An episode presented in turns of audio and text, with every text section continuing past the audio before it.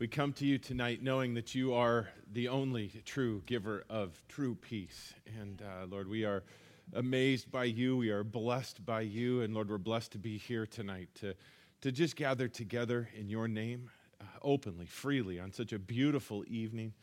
Uh, Lord, our, our prayer is that you move powerfully through the, the Awana uh, ministry tonight. Bless the children there and the workers. Uh, keep them safe and keep your hand of protection there, Lord. And and uh, open their little ears to hear from you. And uh, Lord, we ask that you open our little ears in here to hear from you tonight. Uh, bless us as we spend time in your word tonight. In Jesus' name, amen. Amen. Well, thank you. And it's awful hard to get mad for a blessing like that. So, wow. all right. Well, if you would open up with me your Bibles this evening to Genesis chapter 37. Genesis 37. If you'll remember, we started, if you've been with us since we started our journey through the book of Genesis, it's been a little over six months ago. And uh, when we started, I kind of outlined for you and kind of laid out a little bit of an outline, if you're a big, broad outline thinker through this, that the first part of Genesis covers four major events. It covers creation, it covers the fall, it covers the flood, and then it covers the, the table of nations where the, the people were dis- dispersed, if, if you would. Then it turned its focus to four major people. And we've talked about Abraham and Isaac and Jacob. And here, for, starting in chapter 37 through the remainder of the book of Genesis, we're going to look at that last major character, and that is Joseph. Uh, it's, it's, it's funny when you think about this and you, and you look at this in totality.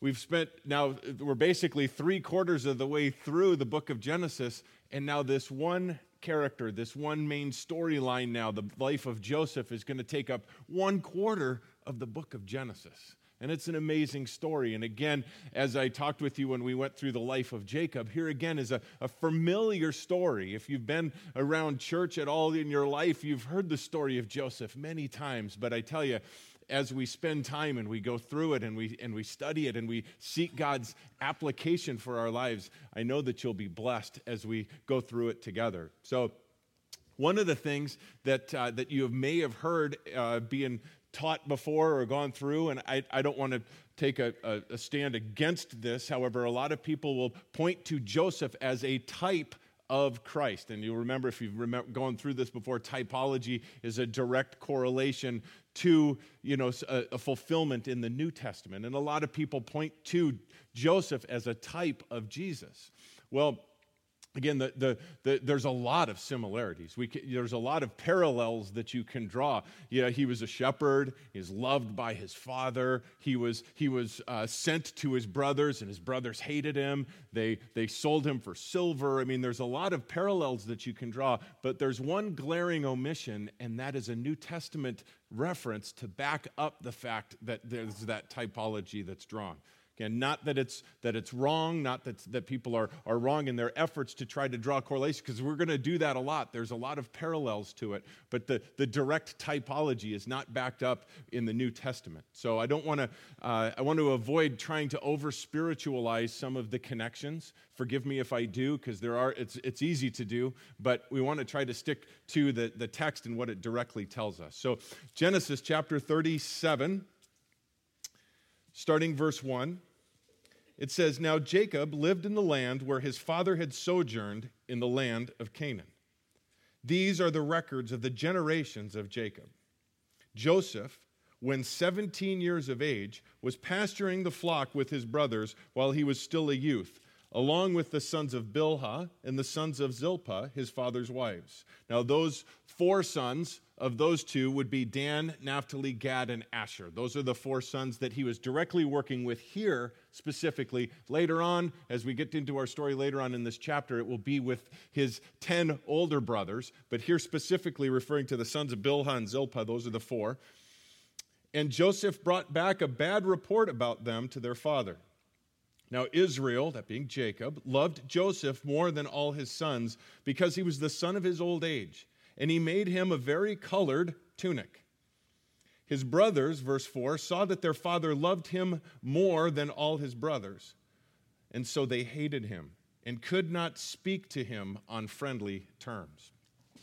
Now, it doesn't tell us specifically directly here in our text, but it does point to the fact that though Joseph is the 11th son born, he basically has almost like a leadership role, if you would, over his brothers in the shepherding. That word that is translated here, pasturing the flock, literally can mean shepherding the flock taking again kind of that higher role amongst his brothers but also the word that is tech in you know growing up and you've heard the story joseph and his many colored coat that's kind of the way we've all, we probably all heard the story as as children growing up that it was a multicolored coat if you have a marginal reference in yours, you'll probably see that it references in it, let's say, a full length coat. Another possible translation is a, is a coat with long sleeves. And both of those translations or both of those understandings would indicate, again, a, a point of prominence, someone who is in a leadership role. The workers had short sleeves, so the sleeves wouldn't get caught up in the work.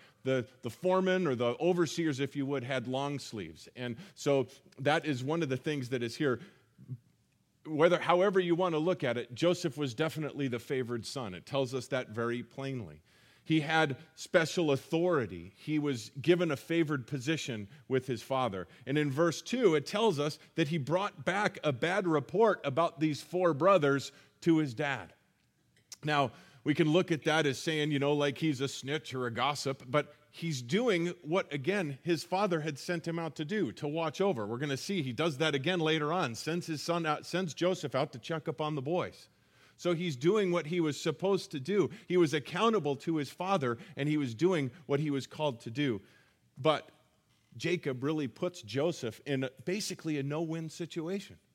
He's, he's putting him out there and saying, you know, I need you to go check up on him. I want you to watch over him and report back to me if there's anything negative, anything bad going on. What's Joseph supposed to do? He's doing what he's supposed to, but this just embitters him towards his brothers even more. We need to be careful, and just a quick point to make on this that we don't put people in bad positions that we have authority over. A couple of examples with our children phone rings Caller ID tells you who it is. You tell your kids, answer it, tell them I'm not home. Hmm. You're, you're, you're putting your, your kids in a bad position. You're teaching them bad things. You're, you, you put them out there and you say, okay, well, do this for me, or watch your, watch your brother and let me know if he's doing something. You're putting your child in a no win situation. Employers, or if you are a supervisor at work, and you put another employee in charge and you say, Now I want you to watch this other person and you let me know if they're doing anything wrong, you are putting them in a horrible position because they work for you. They need to do what you tell them to do, but you're putting them in a position that you should be doing and, and making them, you know, possible reciprocating effects to them being very negative. So we got to be very careful of that. But here again, we see in illustration, and like I said, I don't want to over spiritualize things, I don't want to uh, do this overly, but the Father gives the Son a direct thing to do, and he's more concerned about pleasing his Father than he is about pleasing his brothers and trying to look good in front of his brothers. And that is something that we all need to do. We need to seek to please God first. And everything else, should, there shouldn't be a close second in that race. We should seek to please God above all other things and nothing else, even a close second. Galatians 1:10 says, "For am I now seeking the favor of men or of God? Or am I striving to please men? If I were still trying to please men, I would not be a bondservant of Christ." Seeking him, seeking to please the Lord in all that we do. And I, I see that that is Joseph. What he's trying to do is please his father. Well, if you look at verse 4, it says that they, they noticed that Jacob favored Joseph, and it says, so they hated him. They hated him. Now, last week, if you'll remember, we went going through chapters 34 and 35. We saw a couple of just horrific things that happened. Two of the sons, Simeon and Levi, getting revenge for their daughter's rape, they murder an entire village of people. We, we saw how Reuben, the oldest son, slept with one of his father's concubines. Again, horrible, horrible sin in their lives. And the point I want to make with this is that hatred, bitterness, jealousy often begins because of sin in our own life. shortcomings that we have in our own life will cause us to have anger and bitterness and hatred towards other people. We see God blessing other people, and, and we desire to have that. But instead of dealing with our own issues, we lash out against them. If you'll remember, about six months ago, we saw that happen with Cain and Abel. Instead of Cain doing what was right, he lashed out against his brother who did the right thing. God blessed it. And instead of dealing with it himself, he lashed out against his brother. None of us would like to admit that that's a part of our life. And I hope and I pray that everyone in this room it isn't, that, that hatred and those types of things would seep in and, and, and, and anger towards, towards someone else. But we all need to be um, open to God showing us and revealing things to us. And there's a couple of things, and I see this as one of the warning signs that we need to always put in front of us. It says that they could not speak to him uh, on friendly terms. Now, what that literally means is they could not speak peace about him. And hatred, anger towards someone, bitterness towards someone will do that. If you, have you've, you've heard it said, uh, I'm sure your, your parents at one time said, maybe your mom said, if you can't say something nice about somebody, don't say something at all, right? I would tell you, as your pastor and as a spiritual leader, if you can't say something nice about somebody, that's a serious problem. That's a heart issue of yours. You, you need to, as a follower of Christ, the, the, there, there should be a multitude of things that you could say peaceably good about anyone. You might have disagreements. We're all going to. I have disagreements with my wife, with my children, but I could give you a plethora of things that I love about them and that are good about them. There should never be a situation with an individual that we cannot say something good about. And if there is, again, that's a heart issue of ours. The problem is ours, not theirs. And we see that here. It, it's huge. They're harboring bitterness and hatred towards their brother. Proverbs 4, 423 tells us that we are to diligently watch, guard our hearts we should place a watch continually over our hearts. And if there's any of those warning signs that ever creep in, we need to deal with it immediately.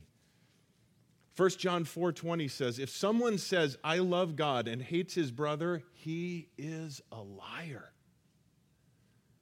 For the one who does not love his brother whom he has seen cannot possibly love God whom he has not seen. That is a powerful verse. If we claim that we love God, yet we say, I can't stand that person, we're deceiving ourselves, and the truth is not in us. Well, our text continues, verse 5. It says, Then Joseph had a dream, and when he told it to his brothers, they hated him even more. He said to them, Please listen to this dream which I had. For behold, we, are, we were binding sheaves in the field, and lo, my sheaf rose up and also stood erect. And behold, your sheaves gathered around and bowed down to my sheaf. Then his brothers said to him, Are you actually going to reign over us? Or are you really going to rule over us? So they hated him even more for his dreams and for his words. Now, he had still another dream and related it to his brothers. And he says, Lo, I have had still another dream. And behold, the sun and the moon and the 11 stars were bowing down to me. He related it to his father and to his brothers. And his father rebuked him and said, What is this dream that you have had? Shall I and your mother and your brothers actually bow ourselves down before you to the ground? His brothers were jealous of him, but his father kept the saying in mind. Now, here we see two dreams. And again, if you've, if you've read the story before, you've known, you've heard these dreams before. But the one thing that we know as we f- read the story and we know the story is these dreams came directly from God. How do we know that? They came true. They came true. So we know, because we've read further along, we know the story, that these come directly from God. But the brother's reaction, as we see it, to the first dream their hatred grew even more towards their brother Joseph.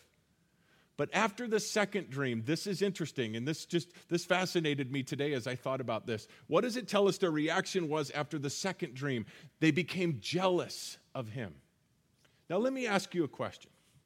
If I told you that I had a dream last night that I won the mega bucks multi bajillion dollar lotto, would you be jealous of me? Of course not. It's a dream. You, don't, you wouldn't want that dream because you'd get all excited and then you'd wake up and you'd realize it wasn't true. you can't be jealous about a dream. So, what were they really jealous of? They could see in Joseph something about him. They could see in Joseph something that backed up what he was saying. And that's what made them jealous. They wanted it for themselves. They wanted that, that peace that he must have had. They wanted that calling and anointing on their life that they could see must have been happening with their brother. And the other part of envy and jealousy is not only did they want it, they didn't want him to have it. And guys, that's such a dangerous place to be.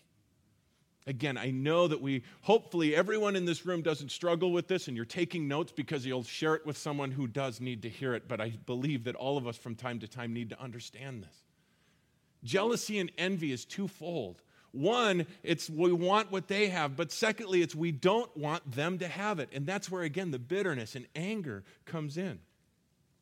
Acts 7, verse 9, tells us that this is why they sold their brother into slavery. It wasn't because they hated him, it was because they were jealous of him. And again, you don't become jealous over a dream. You see something in somebody, you see what's happening. Now, Jacob, it tells us, his dad, it says that he rebuked him for what he said. And in this, we see pride and arrogance in, in dad. We see that he is saying, Am I going to bow down to you, son? Really? As a matter of fact, dad, your very life is going to depend on it someday. God uses the foolish things to confound the wise. And this back in that culture was foolish. A father bow down to his son? Foolishness. But God uses those things to, to turn the world upside down. It'll turn Jacob's world upside down. It'll turn the whole family's world upside down when they know the truth. We'll find that out in about 10 chapters.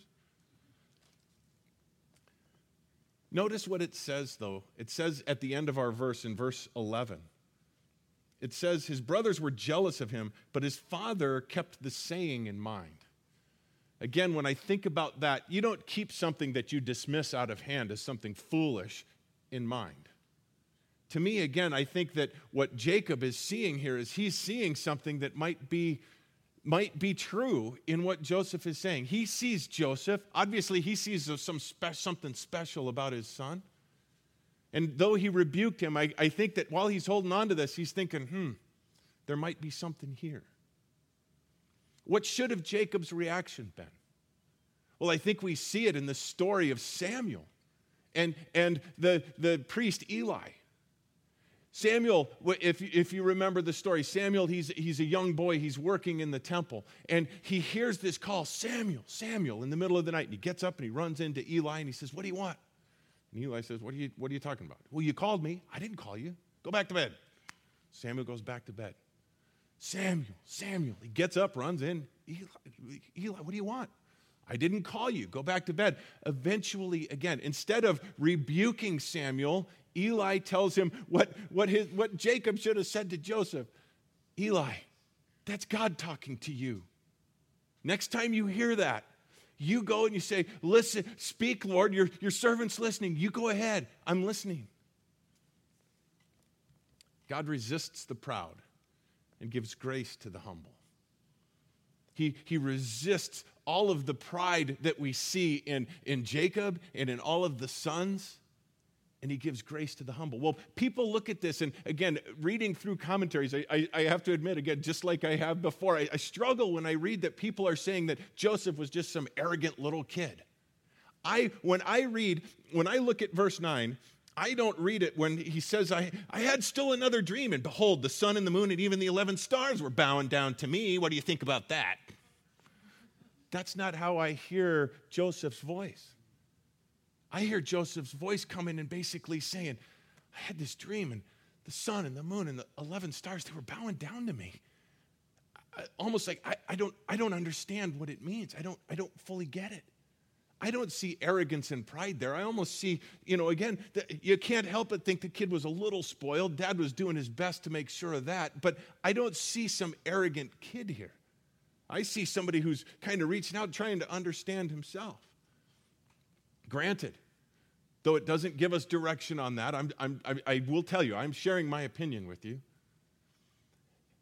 I see here just some indiscretion, just some lack of wisdom, lack of maturity, if you would, some, some uh, youthful enthusiasm, maybe, excited about the dream, a little confused by it. And in that, I just say that God has times where He will reveal things to us that are just for us at just that time.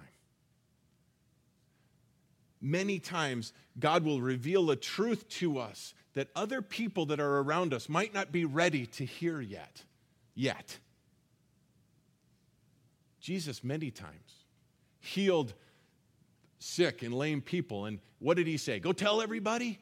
No. Everybody's not ready to hear this yet. He would tell them, You keep this between you and me. Few of them, if any, listened. They went out and told everybody. But Jesus said, Be quiet for now. And there's, there's wisdom in that at times. And in our youth, we can, we can run out ahead of ourselves. Even as parents, if you, if you are taking your kid, your kid comes up and he says, You know, I don't, I don't feel very good. Okay, we're going to go to the doctor. And on our way to the doctor, I'm going to explain to you how our family insurance deductible works. Some information our kids don't need to know. They don't need to be brought into that. The truth is, we have insurance, we're going to go to the doctor, and we're going to get you well. I was asking today for an illustration of this because I, I, I, I think this is a very important point because God will speak to us at times. And, and there's times when the information needs to come out, but not quite yet. And we need to pray for discernment and wisdom. And I was asking for illustrations around the office because I was really kind of struggling with this. And Pastor Tony, I love this. He says, I got the perfect illustration for you. God told me way before that Melissa, his wife, and him started dating, he said, He told me that's going to be your wife. And I ran out right away and told her and her friends, and they ain't even gone out on a date yet. A little premature a little ahead of time. God revealed that to you, great truth. Maybe wait till you've dated a few times, then you can go out and share that. Anyway, some things are just for us now, and we need to wait on God. Other things, by the way, are the exact opposite, though. God tells us to do something, and it seems like those are the ones that the difficult ones where we say, okay, I'm going to hold on to that for a while. And God says, no, now. Like with Jonah, go now, so there's two sides to that coin. Well, moving along, verse 12. Then his brothers went to pasture their father's flocks in Shechem. Israel said to Joseph, Are not your brothers pasturing the flock in Shechem? Come, and I will send you to them. And he said to him, I will go. Then he said to him, Go now and see about the welfare of your brothers and the welfare of the flock, and bring word back to me. So he sent him to the valley of Hebron, and he came to Shechem. Shechem. Sound familiar? We were just there last week. What in the world are they doing back in Shechem? Shechem is where we talked last week. This is where the, the Dinah, the, the, Jacob's daughter, was raped, and, and the, the two brothers step out and mur- murder the whole family. You would think they'd want to stay as far away from that place as possible, yet they go right back there. And word gets back to, to Jacob that this is where the boys are, and he's like, "Go, go! You got to go check out on them, check them out." Going right back and this is one of those things you watch, you're, you're, listening to this, you're reading through it, and I, can, I put myself like sometimes like I was watching a movie. Shechem, bad place, don't want to be there, horrible place. Brothers hate him, all of this kind of stuff. Dad says, Hey, I got an idea. Why don't you go check on your brothers? And you're like screaming at the TV, No, don't go. The, the, the, the axe murderer's out there, don't go that way. Yet he says, I'll go. I'll go. You know, this same word that is translated here, I will go. If you'll turn to Isaiah chapter 6. Isaiah chapter 6. And I'll read Isaiah 6, the first eight verses. It says, In the year of King Uzziah's death, I saw the Lord sitting on a throne, lofty and exalted, with the train of his robe filling the temple. Seraphim stood above him, each having six wings. With two he covered his face, with two he covered his feet, and with two he flew. And one called out to another and said, Holy, holy, holy is the Lord of hosts. The whole earth is full of his glory. And the foundations of the thresholds trembled at the voice of him who called out, with the temple was, while the temple was filling with smoke. Then I said, Woe is me, for I am ruined, because I am a man of unclean lips, and I have lived among a people of unclean lips. For my eyes have seen the King, the Lord of hosts. Then one of the seraphim flew to me with a burning coal in his hand, which he had taken from the altar with tongs. He touched my mouth with it, and he said, Behold, this has touched your lips, and your iniquity is taken away, and your sin is forgiven. Then I heard the voice of the Lord saying, Whom shall I send, and who will go for us? Then I said, here am I, send me. The same word that Joseph uses in our text. Here am I, send me. And while the situations obviously are very different in this, in our Isaiah text, we see clearly what is required for us to be sent by God. First of all, we need to have humility. We need to have a clear understanding of our situation. You see, the first five chapters, if you read through Isaiah, he's pointing at all of the people saying, Woe is you, woe is you, woe is you, you sinful people. But verse 6, when he sees God on his throne, he says, Woe is me. I am a man of unclean lips among a people of unclean lips. All of a sudden, now understanding that in the very presence of God, we are all here on the same level. We are all on the same playing field. And it's only, only by the grace of God that we are saved only by the grace of God that our sin is taken away. You've probably heard the, the, the, the, the story of where two, two people are walking down the street. I've heard several different people, Spurgeon and Moody and several others, being credited with the thing. It doesn't really matter who actually said it, but the point was one looked at the, in the gutter and there was a, a homeless man drunk, passed out in the gutter. And the one man said, Oh, how disgusting, look at that. And his response was, Oh, but by the grace of God go I basically, I'd be right there next to him if it wasn't God touching my life. And Isaiah, realizing that, overcome by God's grace and mercy, having now a burden for those who are still lost and still blind, regardless of what happens to him, says, I'll go. I'll go. You want somebody to take your message out? I'll take it. I will go. A willingness to do whatever is asked. Basically saying, Father, whatever you want, wherever you want me to go, to whoever you want me to speak. And in that, I see Joseph's heart here. Regardless of what my brothers think of me, regardless of what might happen to me, Dad, if you're telling me to go, I'll go. Some people, again, some commentators have, have stated that it shows that neither Jacob nor Joseph understood the hatred that their brothers had towards him. I find that really hard to believe, especially from Joseph. We know how kind of disconnected Jacob is. We see it, saw that last week kind of see it maybe even a little bit more today. But Joseph had to know, had to know. But he said, You know what? I'll go. I'll go. And that needs to be our heart. Regardless of who God is sending us to speak to, regardless of where God is sending us, regardless of what might happen to us when we get there, we need to be willing to go. Here am I, Lord, because of what you've done for me, because you've taken me out of the miry clay, because you've set my feet on solid rock. I'll go. I'll go. Well, verse 15 he gets to Shechem. A man found him, and behold, he was wandering in the field, and a man asked him, What are you looking for? He said, I'm looking for my brothers. Please tell me where they are pasturing the flock. Then the man said, They have moved on from here, for I heard them saying, Let us go to Dothan. So Joseph went up after his brothers and found them at Dothan. Now, Dothan, if you again have a marginal reference, will tell you it literally means two wells or two cisterns. When they saw him from a distance, and before he came close to them, they plotted against him to put him to death. They said to one another, Here comes this dreamer. Now then, come let us kill him and throw him into one of these pits, and we will say, A wild beast devoured him. Then let us see what will become of his dreams. But Reuben heard this and rescued him out of their hands and said, Let us not take his life. Reuben further said to them, Shed no blood, throw him into this pit that is in the wilderness, but do not lay hands on him, that he might rescue him out of their hands to restore him to his father. Amazing what's happening here. They've gotten away from home. They've been away for several days. They're sitting there and they're stewing and they're talking and they're muttering and they're murmuring. Can you believe this, brother? Going on and on. And then they see him. And it says, Here comes the dreamer. Literally, it says, Behold, this master of dreams comes. Muttering, murmuring, speaking negatively. They're, they're talking about killing him, they're plotting how to do it. Nothing comes from that. Nothing good comes from that. Muttering, murmuring, talking about people, nothing good. Only evil comes from that. It's a horrible, again, a horrible place to be. Did you know, and this is proven psychologically and everything, but you know it's true too if you've ever been a part of it.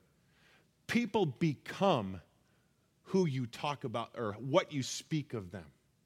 What do I mean by that? When you are talking with someone about somebody and you are convincing, talking back and forth and in agreement with somebody, they become that in your mind. They become that in the minds of the people that are there. You might be thinking that it's really relatively harmless, but they become that in your mind and the minds of others that are there. And exaggeration is a common thing when we get together, is it not? When we start talking about things.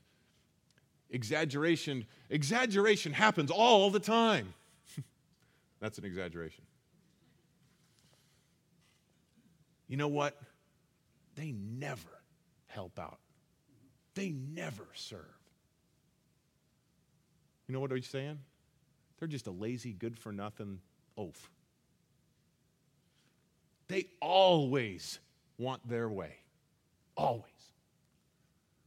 They just want to be king and queen. That's what comes into our minds. He had two dreams and shared it with them. And here where they're talking, and they've been stewing over this and going on and on and on, and all of a sudden, behold, this master of dreams comes. Two dreams. But they were murmuring talking and rolling this over, and he's become this now in their minds. Bottom line is, gang, we know this. Again, we talked about it already. Who gave him the dreams? God did. When, when God places a calling on someone's life, whether it be for big ministry, little ministry, involvement here, or doing things, when God calls someone to ministry, when God places a specific anointing on someone's life, we have two choices. We can become bitter, we can become angry. We could say, I want that. They don't deserve it. What, what, what are they doing in that position? That's mine. I want it, especially if it's something that we've been involved in, that it's a ministry that we've been doing or a job or a position we've had. That's mine. I'm going to hold on to this. Or we can completely surrender to what God is doing and say, How can I help? How can I come alongside you and help you and assist you in this? These 10 brothers should have been doing whatever they could to help their little brother along to grow him up, to give him the tools that he needs. Instead, again, they were bickering and fighting and angry and trying to figure out how to kill him.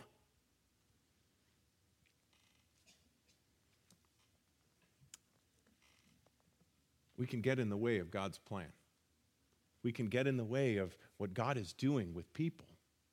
We can get in the way with God, what God is doing in ministry. And guys, trust me, God's going to get his work done. God's going to get his plans through. And we can either come alongside and, and get along with the program, or we can get completely run over by it, just like these brothers are to. Now, again, I'm sure I'm talking to a whole bunch of people that would never have that problem, but just in case you come across someone someday, we got a great illustration here of what can happen. Well, we see Reuben, the oldest brother, he intervenes and he convinces the other brothers not to kill Joseph. And we can see in our, in our text here, it says, it gives us a little footnote, that he might rescue him out of their hands to restore him to his father. Reuben's thinking, okay, I'm going to convince him not to kill him. We're going to throw him in the pit. Well, maybe we'll just leave him in there, whatever, playing along with the whole thing. But later on, his plan is to come back, pull Joseph out, restore him to dad. That's the plan. Reuben's the oldest son. Reuben should have stepped in in here and said, "Listen, guys, this is ridiculous. This is our this is our brother, our own flesh and blood. We can't do this to him. Yeah, we might not be happy about the dreams, but he should have st- stepped in and stopped it.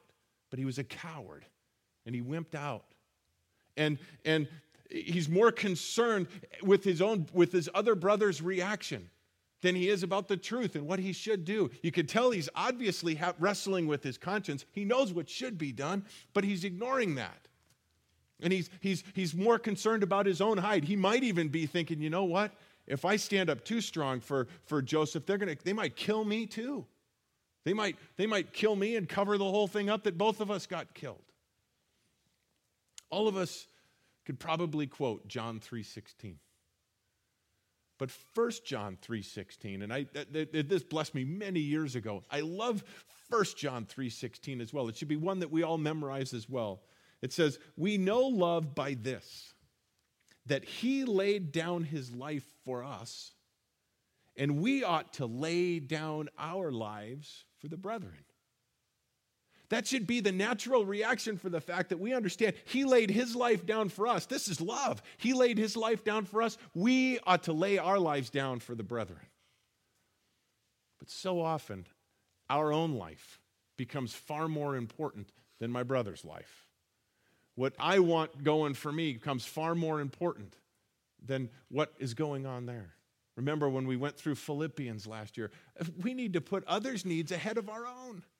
Joy. You want joy in your life? The acronym Jesus first, others second, yourself last. Again, Reuben's more concerned with his own skin, and he's got a plan, hoping it'll work. It doesn't. Verse 23 So it came about when Joseph reached his brothers that they stripped Joseph of his tunic, the, the varicolored tunic that was on him, and they took him and threw him into the pit. Now the pit was empty without any water in it. Then they sat down to eat a meal, and as they raised their eyes and looked, behold, a caravan of Ishmaelites was coming from Gilead with their camels, bearing aromatic gum and balm and myrrh, on their way to bring them down to Egypt. Judah said to his brothers, What profit is it if we kill our brother and cover up his blood? Come and let us sell him to the Ishmaelites and not lay our hands on him, for he is our brother, our own flesh. And his brothers listened to him. Then some Midianite traders passed by, so they pulled him up and lifted Joseph out of the pit and sold him to the Ishmaelites for 20 shekels of silver. Thus they brought Joseph into Egypt. Don't kill him. We can't make any money that way. There's, there's, there's no profit in killing him. So, so, so let's, let's, let's sell him off. Let's, let's get rid of him. We, we, we can't stand him. Here's a, here's a solution to our problem. Let's, let's make some money in this whole deal. We'll sell them. Trying to lessen their guilt, maybe, trying to make themselves feel better. It's not so bad. We didn't really kill them. 1 John 3 15. Whoever hates his brother is a murderer.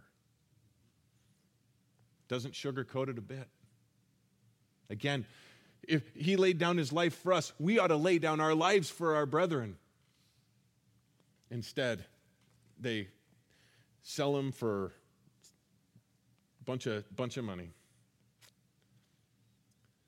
In summary, again, hatred, bitterness, jealousy has no business in a family, much less the family of God. And we need to guard our hearts. We need to put a guard around it continually ask God to search our hearts. Is there, is there anyone that, that I need to go and make right with, Lord? If, if, am I holding on to bitterness? Am I holding on to anger and jealousy? I heard it said one time that, that bitterness towards someone is drinking poison, expecting the other person to die. It'll tear you up, it'll, it'll ruin you.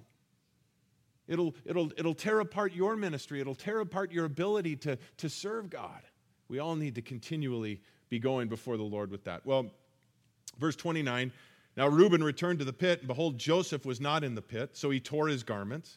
He returned to his brother and said, brothers and said, The boy is not there. And as for me, where am I to go? Now all of a sudden, again, I'm in charge. I'm the oldest. What am I going to do? He's, he's not there.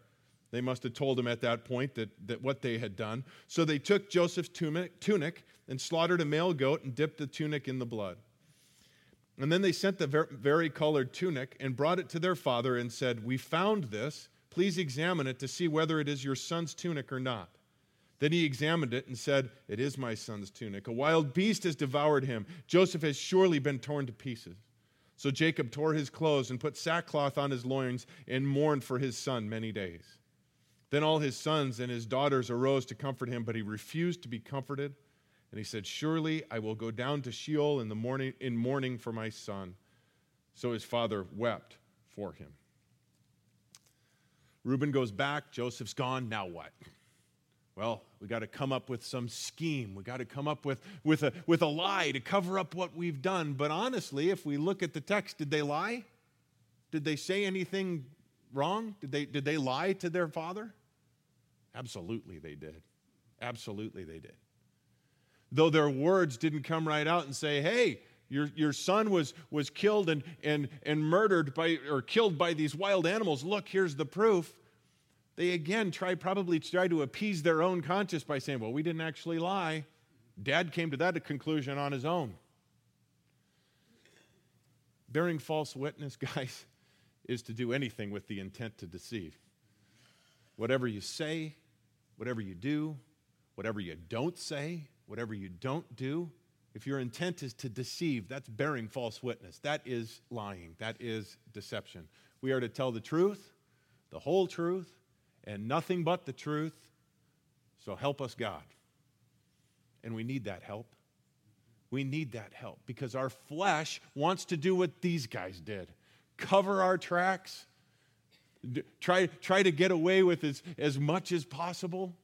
We need God's help. We need his intervention. We need to be praying for that. Lord, I, let everything that comes out of my mouth be truthful and honest. Let all of my actions honor you even if it means I might get in trouble, even if it means fessing up and owning up to something that I need to. God help me. Well, it says that they arose to comfort Jacob because he was obviously mourning for days in this, the height of hypocrisy. Verse 36 says, Meanwhile, the Midianites sold him in Egypt to Potiphar Pharaoh's officer, the captain of the bodyguard. Joseph is sold to Potiphar in Egypt. The dream told Joseph that God had big plans for him, that he was going to use him mightily. The dreams did not tell him that a lot of preparation was required, that there was going to be a lot of things that he needed to go through to be ready to be this leader that his dreams told him he was going to be. It's told us to us in Acts chapter 9 that Jesus said that he was going to show Saul, then Saul, going to be Paul, all of the things that he was going to have to suffer for Christ's name's sake. Saul, Paul, was Jesus revealed to him all of the suffering that he was going to have to go through. I don't know about you, but I praise God regularly that he doesn't do that with me. I don't want to know. I don't want to know. I know that if I was to see some of the things ahead of me, I realize that I'm not ready for that yet. I'm not ready to go through that yet. I am going to need a ton of grace before I get there in order to handle it. Joseph is going to need some serious time of total desperation and helplessness to prepare him, to teach him, to learn, to trust in God and God alone, because the task ahead of him is monumental. There is no way some 17 year old kid is ready to take that on. He needs to learn to completely depend on God. And God is going to take him through several tests that are going to teach him how to completely depend on him. But he's going to see in it that God is sovereign in control, and that God is a providential God. God moves, God changes, God sh- shifts things around. God's in control of how things work, how things happen. If you remember, and if you want to quickly turn back, Genesis chapter 15. Verse 13, Genesis 15, 13. God said to Abram, Know for certain that your descendants will be strangers in a land that is not, our, not theirs, where they will be enslaved and oppressed 400 years. God said, Abram, know this for certain. Take it to the bank. your descendants are going to be slaves in a land that's not theirs for 400 years. Where is that land? Egypt. God's people's got to get to Egypt. The first one just arrived. God, God providentially is moving this through. The, the Old Testament, the, the scriptures tell us that the Messiah is to be born in Bethlehem. There's a problem with that because the Messiah's parents live in Nazareth. So, what does God do? He gives, he gives a huge ego trip to the leader of the world. Says, I want everybody to be counted. Go to your hometown. Uh, Joseph's old town, Bethlehem. God moves.